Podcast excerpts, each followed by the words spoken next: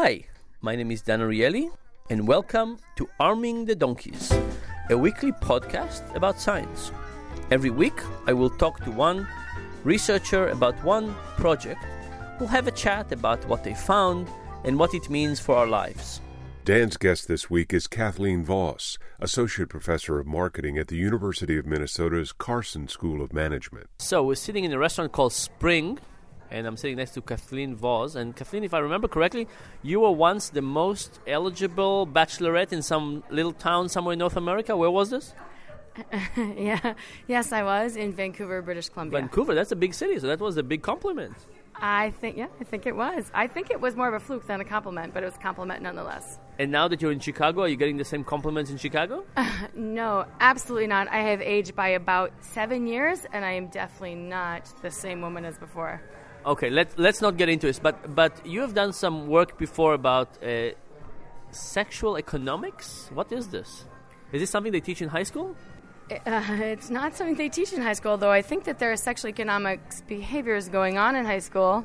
The idea is that people can understand sexuality as something a little bit akin to an economic process whereby women hold sex as a resource, and they are therefore the gatekeepers of sex, so that when, preface this by saying heterosexual context, that when men want to have a sexual contact or sexual access with a woman, it's the woman who gets to decide when that will happen, when, if, why, and how, and men are beholden to women for access to them. So is this like kind of the central bank controlling the money supply and deciding how to have inflation, and if women will have too much sex, sex will be inflated and devalued? Yep, indeed. Yep, exactly that. So women in a given community band together, and they try to limit the amount of sex that goes on in that community, because the more limited the sexual behaviors are, in other words, the more limited the sexual access is, then the more valuable that it is. And so women in general have a desire to keep it, the price of sex, so to speak, low,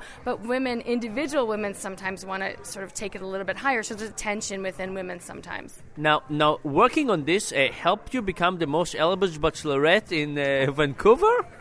No, completely orthogonal, completely independent of that, correlational, not causation. Okay.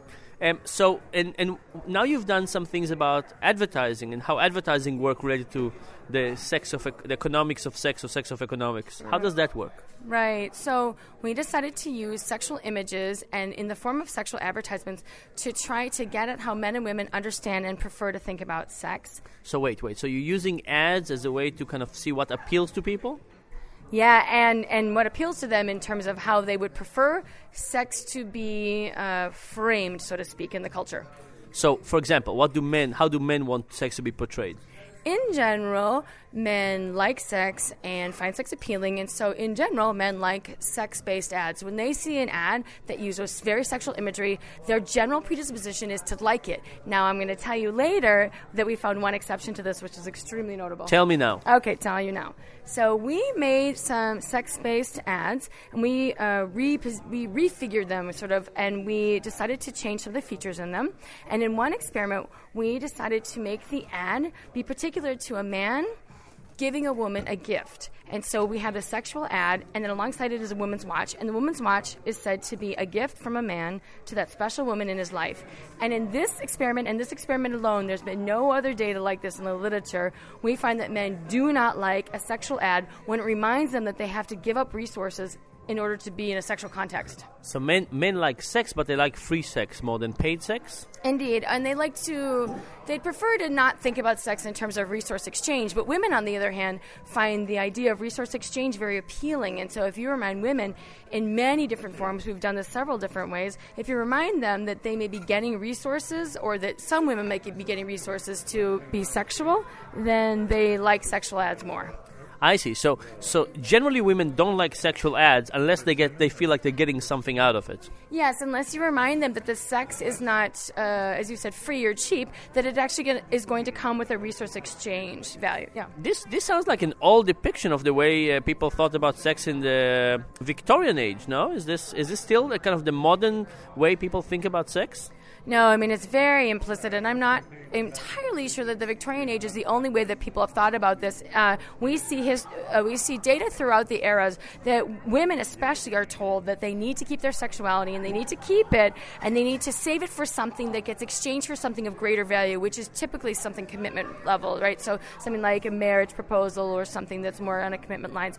But I'm not sure that this is as explicit as we're talking about this moment. Yeah, exactly. Okay, so last question for you. What is this change in your own personal life doing all this research? I think if anything I try not to think about exchange when I'm thinking about sexuality, and try to divorce the two, because if you bring it to a level of conscious awareness, I think it probably messes up a little bit the sexual attraction. Is your current boyfriend, has he read your papers? He understand all these nuances?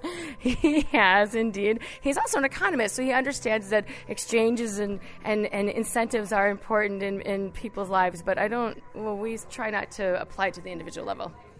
Thank you very much. Thank you.